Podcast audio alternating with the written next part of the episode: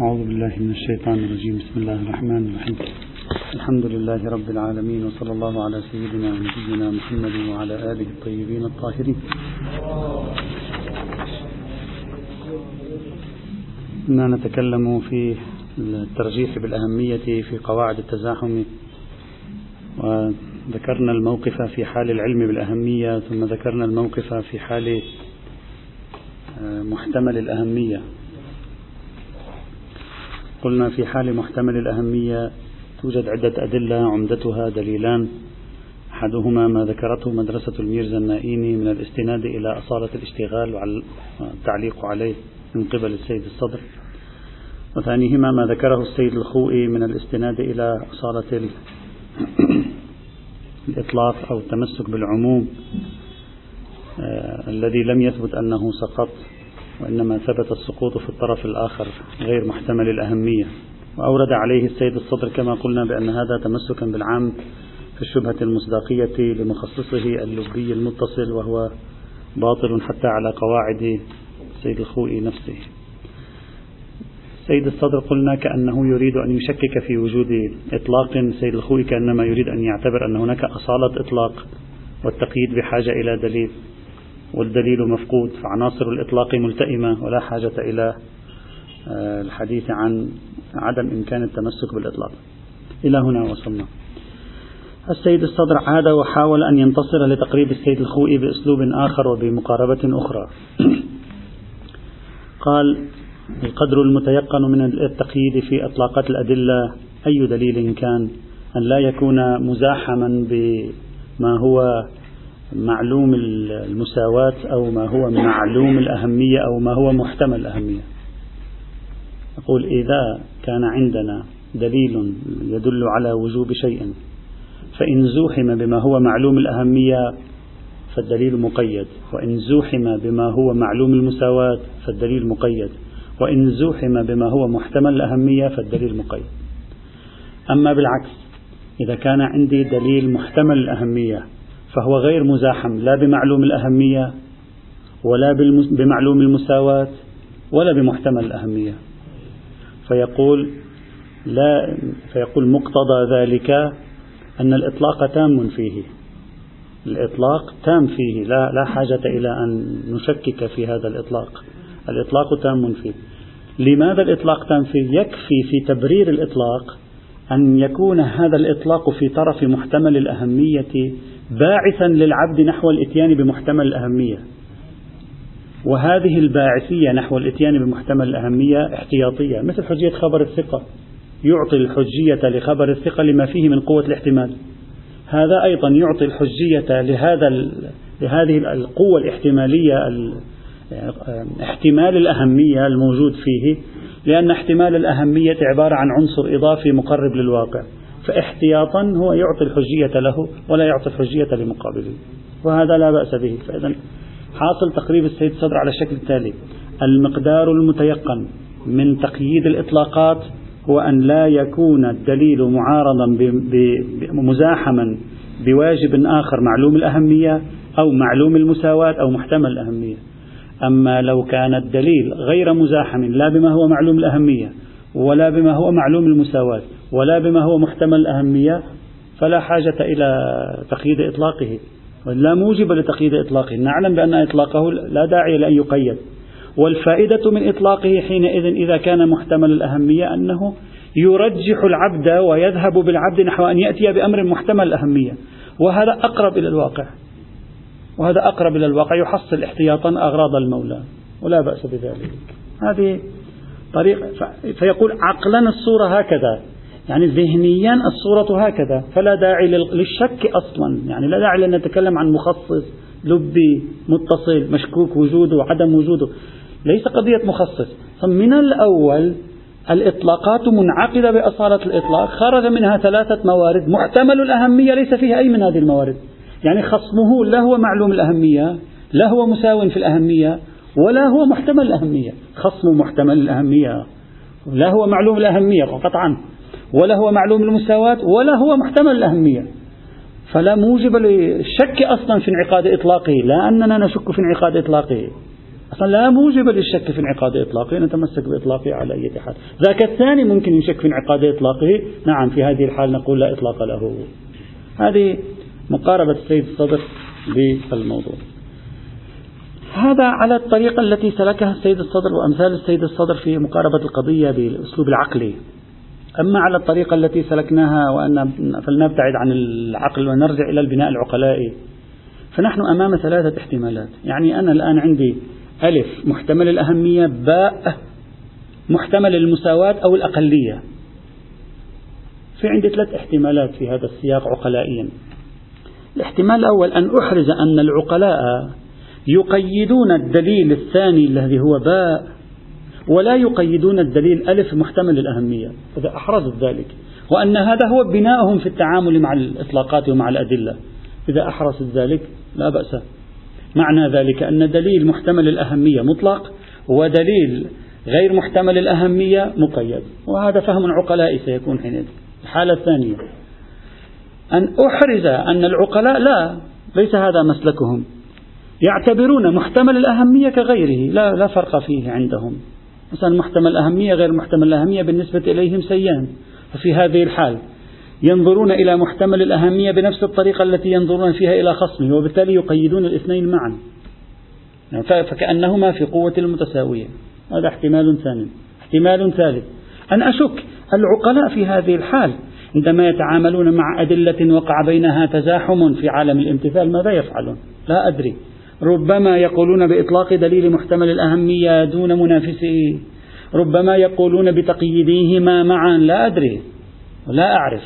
هل هم يأخذون بالإطلاق في, محتمل في طرف محتمل الأهمية؟ هل هم لا يأخذون بالإطلاق في طرف محتمل الأهمية؟ فلا أعرف. شككت. لنفرض شككنا.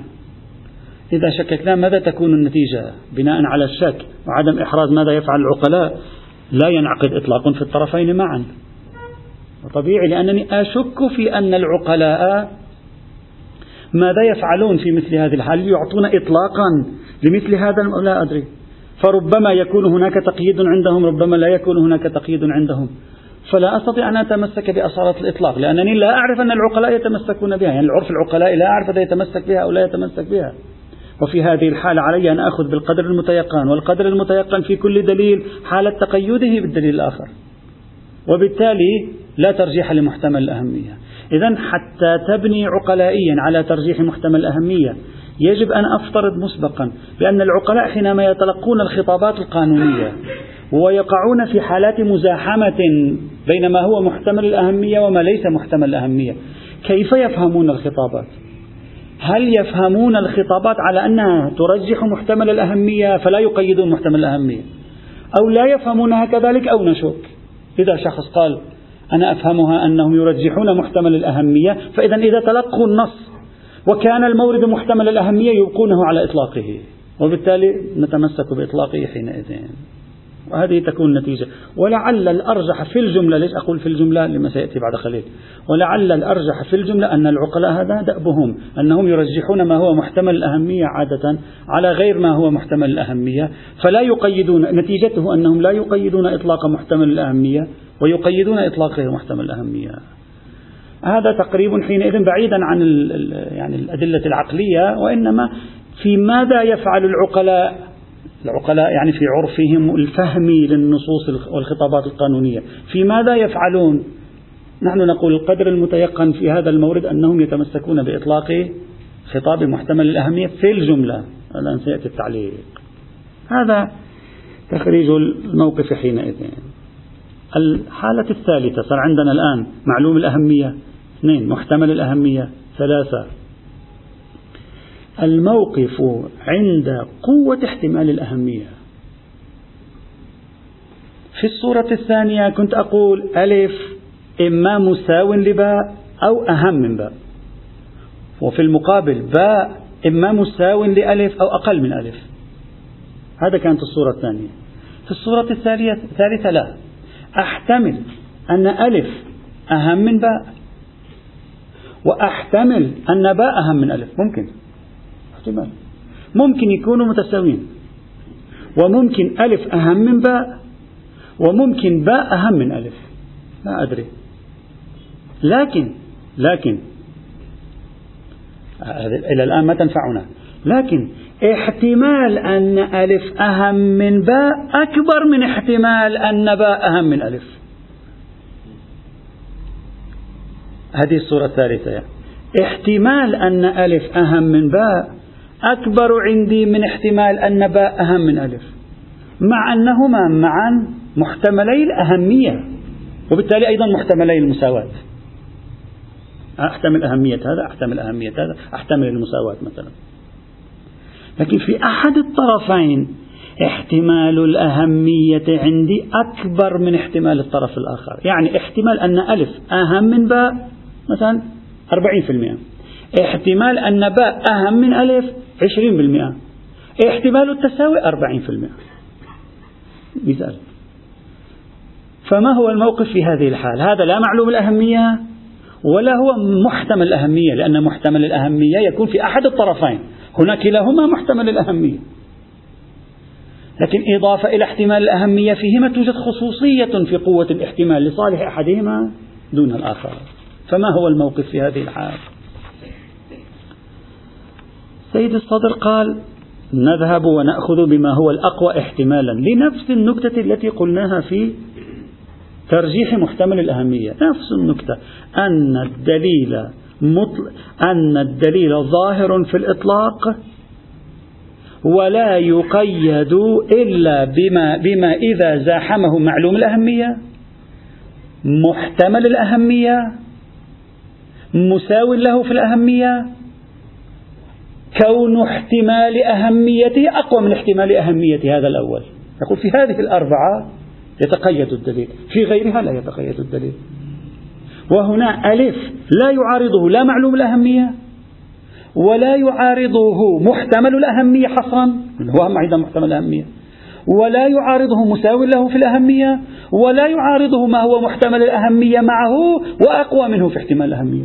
فيبقى مطلقا حينئذ والباقي يقيد. وهذه القضية وهذا التخريج على القواعد عندهم. إذا قلنا على البناء العقلاء أيضا نرجع إلى البناء العقلاء نرى ما الذي نحرز من فهم العقلاء للخطابات القانونية.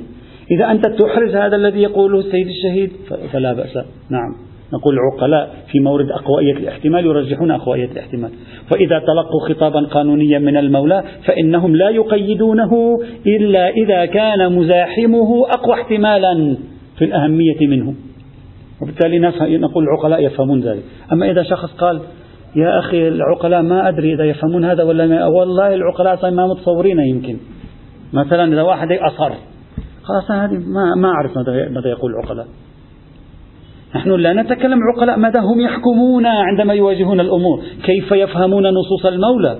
قل أنا مشكل الأمر عندي. إذا مشكل الأمر عندي أجمل الدليل فتأخذ فيه بالقدر المتيقن. والقدر المتيقن تقييد الدليلين معا.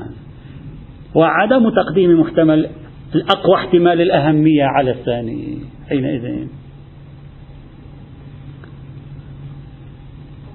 هذه صورة ثالثة. أو هذا هذا ثالث. الصورة الرابعة التي ذكروها عدم وجود الترجيح. قبل أن أنتقل إلى الصورة الرابعة في عندي مداخلة تصلح أن تكون صورة مستقلة لم يشيروا إليها. وهي مداخلة على الصورة الثالثة أيضا. وتصلح أن تكون صورة مستقلة لم أجد يعني في حدود التتبع إشارة إليها. وأسميها الموقف في حال قوة الأهمية المحتملة. وليس في حال قوة احتمال الأهمية. الموقف في حال قوة الأهمية المحتملة. الآن سأشرح ماذا أريد من هذه الحالة. باختصار لا نريد أن نطيل. أنا عندي طرفين. أحتمل أهمية هذا وأحتمل أهمية هذا. لكن إذا كان هذا هو الأهم إذا فرضنا أن المولى مزاجه مزاج هذا فحتما يتشدد كثيرا في الأخذ به بأقوى من تشدده في الأخذ بهذا لو كان هذا عنده أهم. الآن سأعطي مثال واقعي. أنت شخص لا تعرفه. لا تعرف طبعه لا تعرف مزاجه. تقول أيه الأهم هل أقدم له في عيد ميلاده هدية؟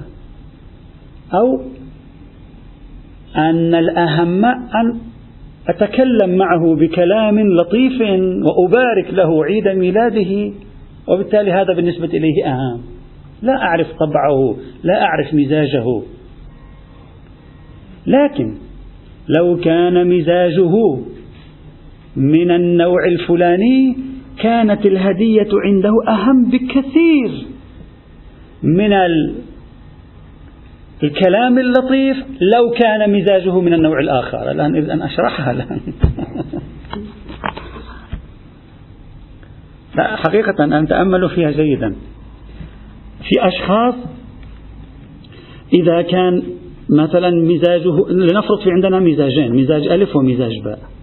لو كان مزاجه مزاج ألف فأن تفعل معه الفعل ألف في غاية الأهمية بالنسبة إليه. أما لو كان مزاجه مزاج باء فأن تفعل معه الفعل باء مهم أهم بالنسبة إليه. لكن ليس بتلك القوة في الأهمية كحال كالحالة الأولى. الفارق هنا ليس في قوة الاحتمال. وقد تكون الاحتمالين متساويين 30% 30% هذا أهم. لكن لو كان هذا هو الأهم عنده لكان سنخ أهميته لا قوة احتمال أهميته. سنخ أهميته عنده أكبر بكثير من سنخ أهمية الطرف الثاني لو كان ذاك هو الأهم عنده واقعا. ففي هذه الحال ما هو ملاك التقديم؟ قوة الاحتمال قد تكون متساوية بل قد تكون قوة الاحتمال لمصلحة الثاني. وهذه لم يذكروها. وهذه لم يشيروا إليها.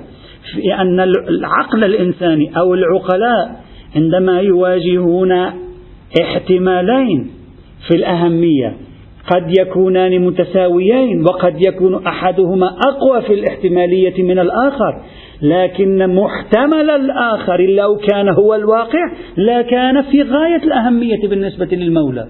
أكبر من كون الطرف الثاني حجمه في الأهمية لو كان فعلا ذاك هو الأهم. هنا ماذا يرجحون؟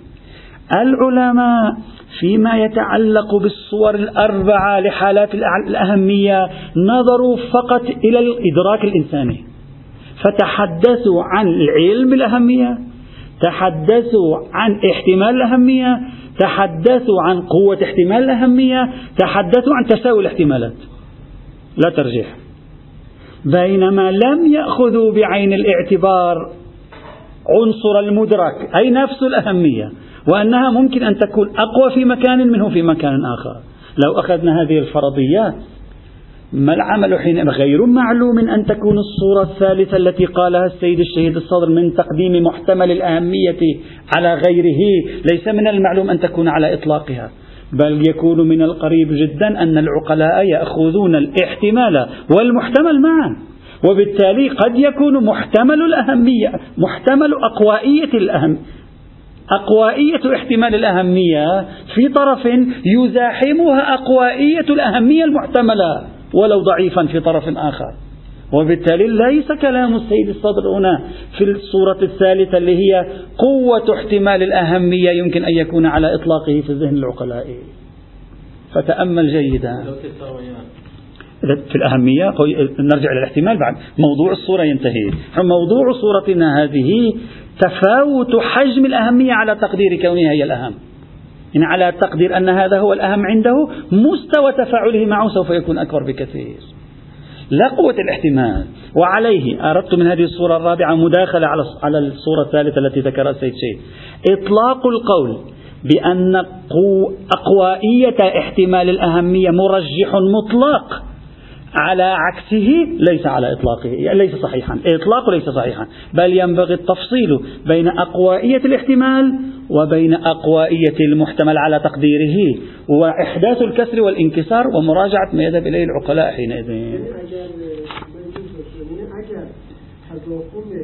محتمل باشه و طرف مقابلش مثلا فقط مهم باشه بازم امکان داره اونی که مهمه با توجه به محتملش نسبت به لا لا لا من حتی می‌خوام لا هذه لا تجري اشکال میگم. می‌خوام بگم که اگه این مد نظرتون نیست. یعنی شهید اطلاق شهید رو میپذیریم اینجا.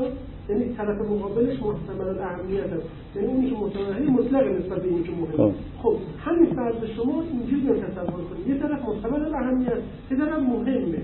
نهایتا یا مساوی مهم. همین فرض احتمال اهمیت محتمل ولی که مهم باشه. هنا لا يجري هذا الكلام. لأنك تقول هذا أهم من هذا. لا ليس أقوائية الاحتمال. أنا أناقش الصورة الثالثة أقوائية الاحتمال. في أقوائية الاحتمال محتمل هذا أهم.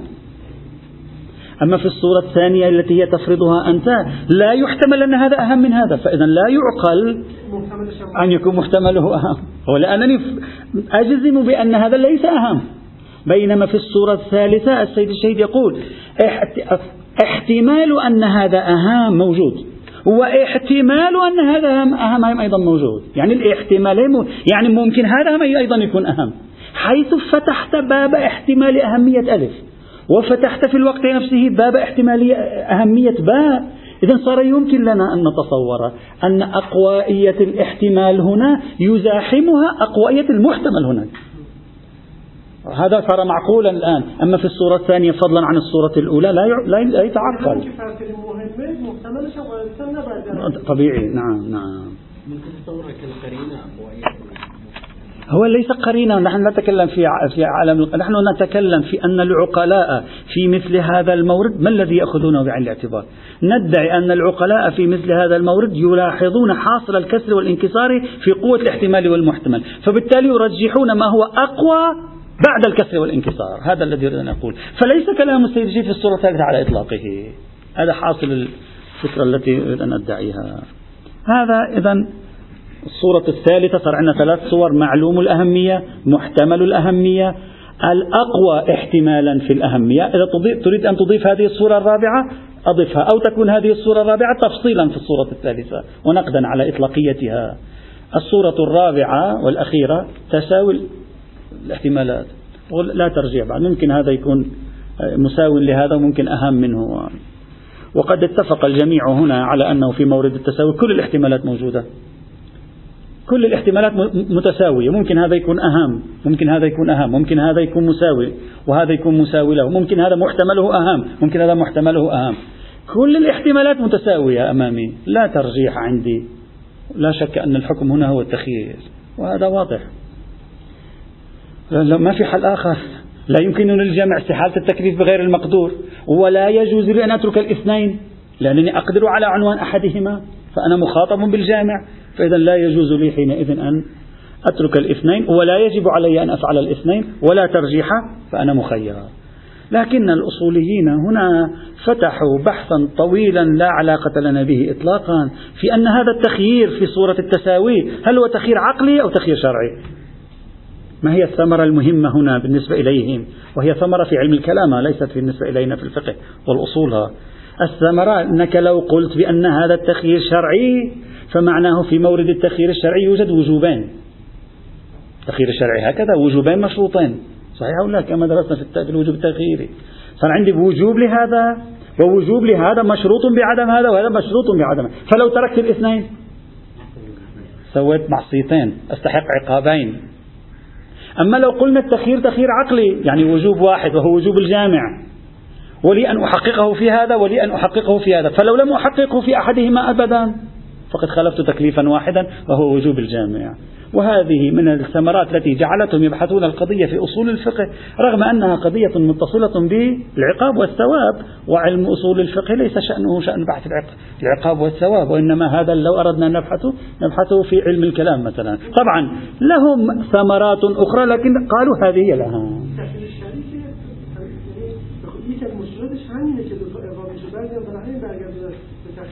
نعم نعم نعم تماما. لكن لو التزمنا بأن التخيير الشرعي لا يرجع إلى تخيير عقلي وأنه كما قال كثيرون هو عبارة عن وجوبين مشروطين ففي في حالة الترك هنا أنت تكون قد فعلت معصيتين. هذا بحث لا يهمنا. هنا لا نتجاوزه لأن نبحث في أصل, أصل نظرية التزاحم. إذا صار عندنا مرجحات أو قواعد علاج التزاحم. القاعدة الأولى كانت عبارة عن قاعدة البدائل الطولية والعرضية. القاعدة الثانية تقديم المشروط بالقدرة العقلية على المشروط بالقدرة الشرعية. تكلمنا عنها. القاعدة الثالثة العلاج بالأهمية. وقلنا في داخلها أربع صور أساسية ولك أن تجعلها خمس صور. معلوم الأهمية محتمل الأهمية. الأقوى في احتمال الأهمية أقوى احتمالا في الأهمية يعني والتساوي. وقد ذكرنا حالات هذه جميعا. حتى نختم هالمقدار من بحث الأهمية نتكلم عن التزاحم في المستحبات. هل تتصور أنه في ممكن يكون في عندنا تزاحم في المستحبات وأمثالها الآن حاول تخيل معي هل ممكن نتصور نظرية التزاحم في باب المستحبات أو لا؟ هذا السؤال. فكرة التزاحم في المستحبات كأمر واقعي مما لا يعد ولا يحصى له أمثلة. في كل لحظة أنت يتزاحم عندك المستحب تقريبا. في كل لحظة أنت ممكن تكون مخاطب الآن باستحباب الذهاب إلى المسجد وباستحباب مثلا الذهاب للاستماع إلى محاضرة والمحاضرة مصادف أنها خارج المسجد. في كل لحظة ممكن نقول تتزاحم المستحبات. لكن توجد أمثلة جدا واقعية لظاهرة تزاحم المستحبات دائما نعاني منها يعني دائما نواجهها. مثلا سأعطي بعض الأمثلة. تزاحم صلاة الليل مع التعلم. لنفرض في مورد واحد إما يصلي صلاة الليل أو يتعلم والتعلم هم مستحب وصلاة الليل هم أيضا مستحبة. تزاحم الإتيان بالصلاة في وقت الفضيلة مع إعانة شخص كبير في السن في أن يقطع الطريق. الآن أنت أذن الأذان الآن وقت الفضيلة وفي شخص كبير في السن يريد أن ينتقل إلى مكان يحتاج ربع ساعة حتى تنقله إلى ذلك المكان مثلا لنفرض راح وقت الفضيلة. هذا مستحب ذا كان أيضا مستحب. إن لم نقل هذا واجب في بعض الأحيان لكن مستحب على الأقل تتزاحم هذا كثير. تزاحم استحباب التعلم خاصة العلوم الدينية بين قوسين تعطيلات الحوزة. تزاحم استحباب التعلم مع استحباب إحياء الشعائر باسم العطلة. العطلة هي نفسها نوع من إحياء الشعيرة. هذا متزاحم. هذا متزاحم هذا متزاحم. أيوه أقدم. يعني نحن نواجه هذه الأمور دائما في كل زمان من حيث لا تشعر أنت تواجهها وبالتالي لأن لا تشعر بصعوبة معها لأنها مستحبات. بإمكانك تتركها كلها بإمكانك لكن لا تستطيع أن تجمع بينها مثلا لنفترض. هلا بعيدا عن أن هذا التزاحم تجري فيه أحيانا هنا قاعدة البدائل الطولية هنا قاعدة البدائل العرضية هنا قاعدة المشروط في القدرة الشرعية قاعدة الأهمية. بعيدا عن هذا أصل فكرة أتكلم. مثلا الذهاب إلى العمرة أو الذهاب إلى الحج المستحب مستحب هذا. وصرف المال والإنفاق في الذهاب إلى الحج أو في الذهاب إلى الزيارة مستحب. وفي المقابل أيضا مستحب. إطعام الفقراء وإعانة الفقراء هذا مستحب وهذا مستحب. والآن تسمع الآن كثيرين في النقاشات الثقافية الآن. لماذا نفعل هذا المستحب ونترك مستحب آخر أيهما أهم؟ أيهما أفضل بالنسبة لنا نفعل هذا؟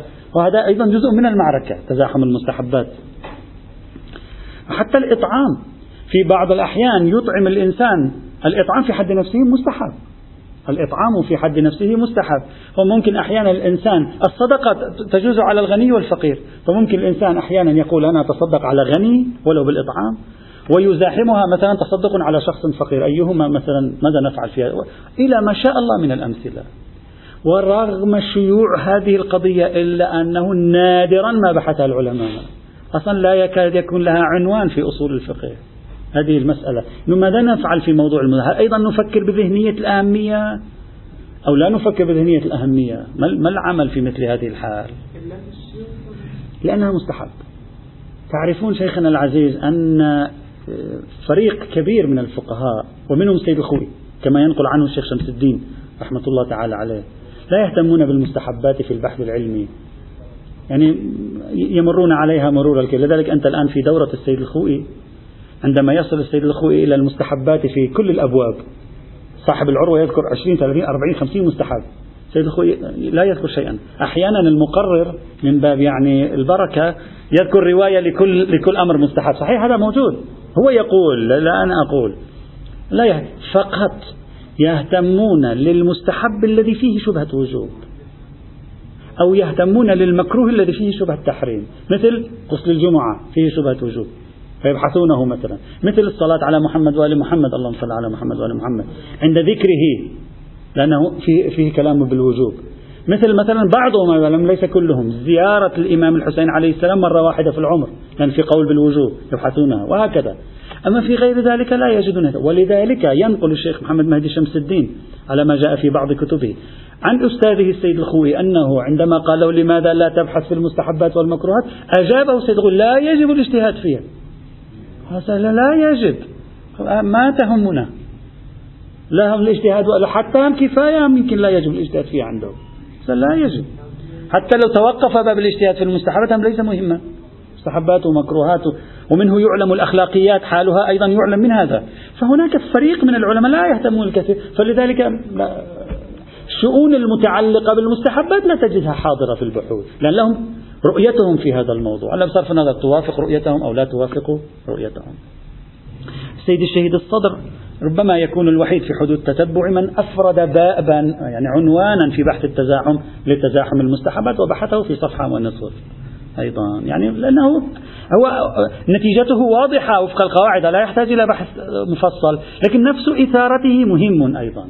يعني يضيء على هذا الموضوع على أي حال. هل تزاحم, تزاحم المستحبات على أرض الواقع أي قواعد نجري فيه؟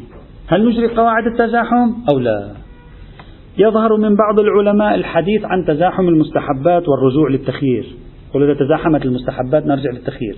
يعني كأنما لا يفهم منه عنوان الأهمية. وهو ما رأيته في إشارة عابرة للشيخ محمد تقي الآملي رضوان الله تعالى عليه في كتابه مصباح الهدى. إشارة عابرة. بعضهم يقول التزاحم بين المستحبات تجري عليه تماما قواعد التزاحم. كل قواعد التزاحم التي درسناها هناك هي نفسها تجري. لا يوجد فرق. كما يظهر من السيد الروحاني رحمه الله على ما جاء في منتقى الأصول. أيضا في إشارة عابرة. يعني لا, لا يقف عنده.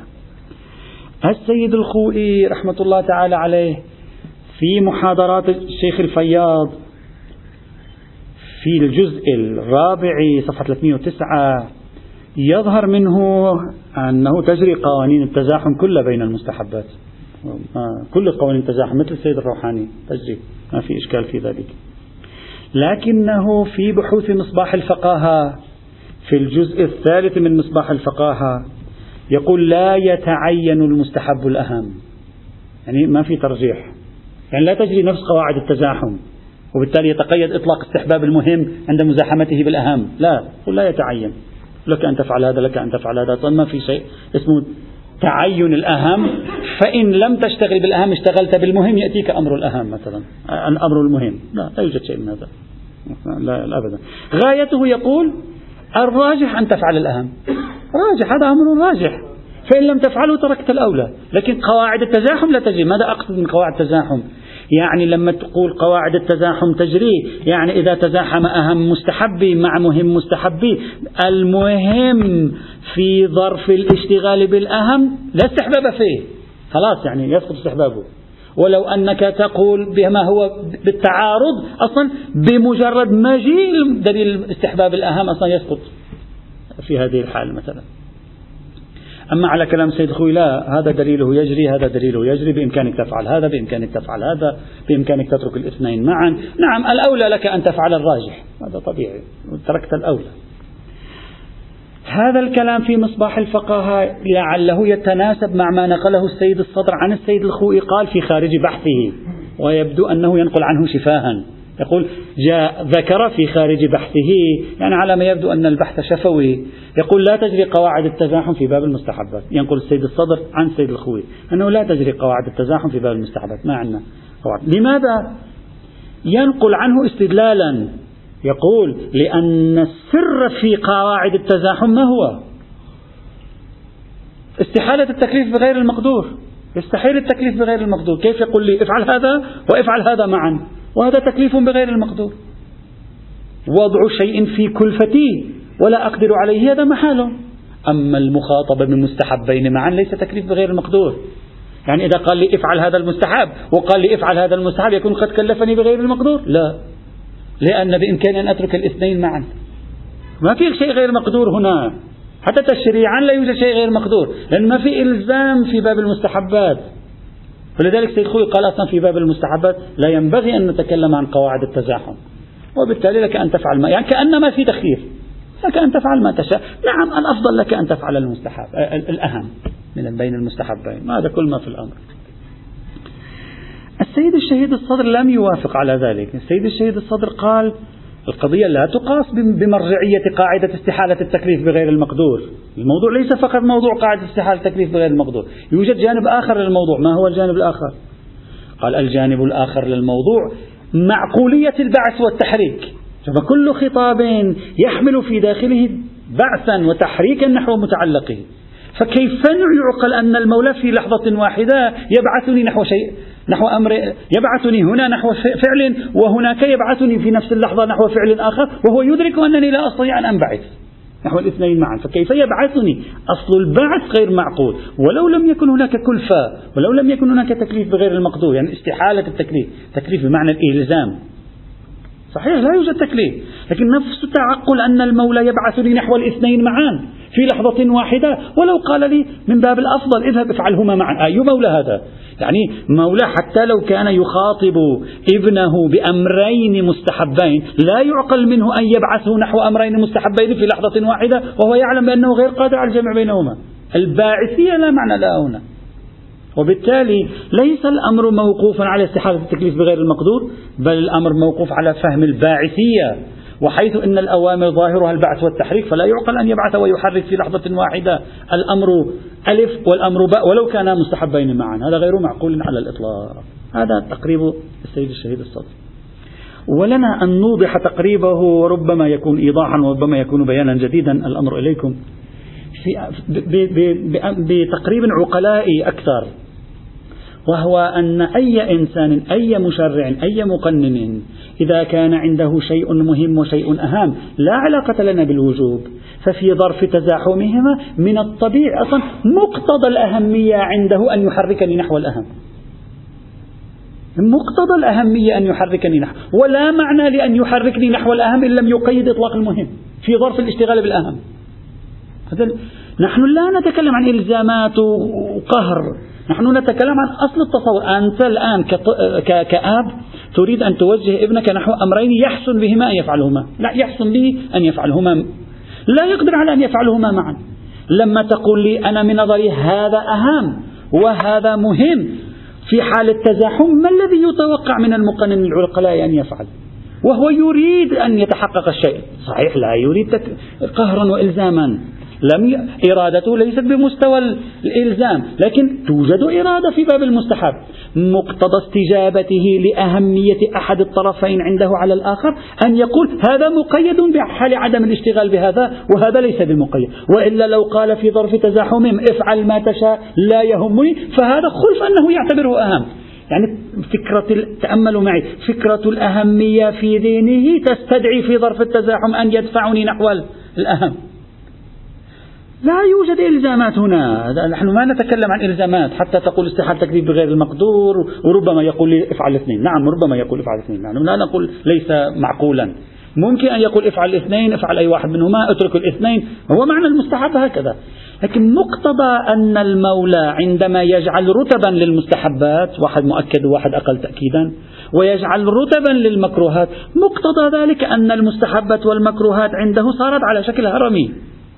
ومقتضى وضعه واحدة دون الثانية وواحدة أعلى من الثانية أنه يلاحظ أنه يريدني أن أفعل الأعلى أكثر مما يريدني أن أفعل الأدنى. فإن تزاحما مقتضى عقلائيته يعني مقتضى عقلائية التقنين أن يقول لي الأهم هو المقدم هنا. ولا معنى لكلمة المقدم إلا تقييد المهم. إذ لو لم يقيد المهم انعدمت الأهمية. إذا ما قيد المهم ما الفرق بينه وبين الأهم؟ أين هي الأهمية؟ لم تنعكس الأهمية في صياغته القانونية. فإذا لعل هذا هو مراد سيد شهيد أنه عندما يكون عندي رتب لأهمية المستحبات والمكروهات فمن الطبيعي أن تنعكس ذهنية الأهمية عندي في حال التزاحم. ولو لم أقيد المهم فيكون ذلك خرقا لمفهوم الأهمية عندي. هذا كل ما في الأمر فلذلك كلام السيد الشهيد يبدو أقرب إلى الفهم من كلام السيد الخوئي في هذا الإطار وبالتالي تجري قواعد الترجيح في المستحبات. ولا يعني تجري قواعد الترجيح في المستحبات أنه صرت ملزم بالأهم. أنا لست ملزما به. ها هو الفرق بينه وبين الواجب. لي أن أترك الاثنين. لكن المولى يفضل لي أن أفعل الأهم. ومقتضى تفضيله أنه يقيد المهم بأن لا أشتغل بالأهم. وهذا هو معنى الترجيح. لا, لا نريد شيئا غير هذا. هذا.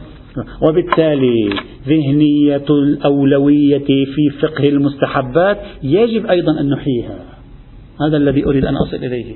ذهنية التفكير الأولوي حتى في غير باب الإلزامات حتى في باب المكروهات حتى في باب المستحبات أيضا يجب أن نحييها. وهي أن نفكر دائما في إطار مجموعة من الأمور المستحبة كيف نفعل ما هو الأفضل استحبابا. وإذا تزاحمت الموارد كيف نحقق ما هو الأهم استحبابا.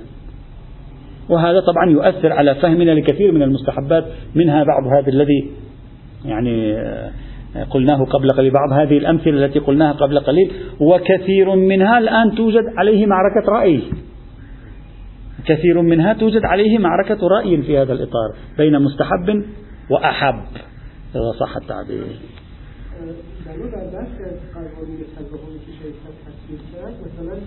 مهم مقید است به نفس اصدار عدم اصدار اهم عدم صادر شدن اهم. دوم اشاره دیگه این مهم مستحب نخواهد بود. في مورد التزاحم نعم إذا بنيت هناك فست... مثل الواجب واجب نخواهد بود. مثلا در این اگر شما برید سراغ نعم نعم. مثلا لا كلامكم 100% صحيح. وإذا أردت أن تجعله إشكالا فهو إشكال على من يقول بإنكار الأمر الترتبي. هو هذا أصلا الذين أخذوا بالأمر الترتبي هذا كان تقريبهم. أن سيصبح الواجب المهم أصلا سقط عن الوجوب من رأس في مورد التزاحم. حتى لو تركت الأهم لم يعد واجبا. فهذا ليس إشكالا على إجراء قواعد التزاحم في المستحبات لأن سيد الخوي يؤمن بالترتب لأن سيد الخوي ما عنده هذه الذهنية يؤمن بالترتب نعم مقصودك بالمعجز المولوي وهذا يرد الإشكال الذي تقدم نعم يرد الإشكال الذي تقدم ولعله يقصد بالمعجز المولوي حينئذ الاحتمال الثاني الذي ذكره سيد شيد لا الاحتمال الأول. قلنا أنه يتنافى مع مسلك مدرسة الميرزا النائمي إذا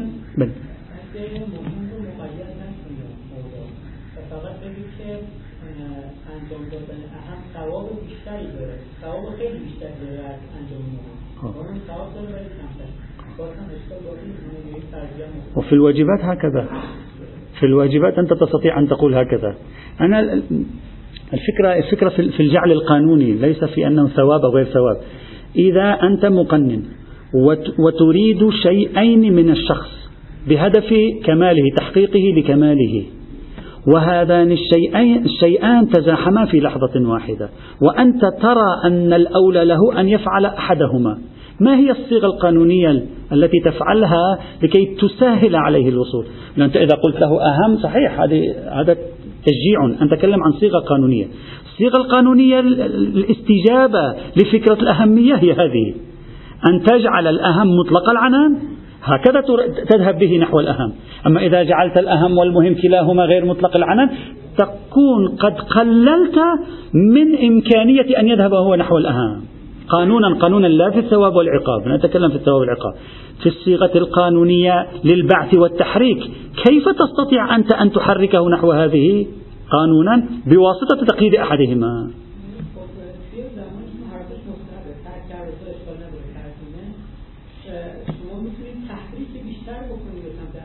وفي الواجب هكذا تستطيع أن تفعل شيخنا. في الواجب تقول له الواجب الأهم فيه ثواب أكثر. لا. بناء عليه يستطيع أن يترك الواجب الأهم ويأخذ المهم. وهذا خلف تقديم الأهم على المهم في الواجبات. خلف تقديم الأهم على المهم. لماذا في الواجبات لم تقبل أن يقول المولى؟ يكفي أن يقول الواجب الأهم فيه ثواب أكثر. وبالتالي هذا يكون تحريكا نحو فعل الأهم. لأن طبيعة غرض المقنن يريد من خلال أن يوجهك نحو مكان معين. ومقتضى أنه يريد أن يوجهك حصرا نحو لأن هذا مقتضى الأهمية. فرق يكون لا يوجد. نحن نتكلم في حيثية. جناب الشيخ يقول كيف أستطيع أن أحركه نحو الأهم يكفي أن أقول له في ثواب أكثر. هو هذا في الواجبات موجود؟ وبالتالي يتحرك نحو الأهم في الواجبات.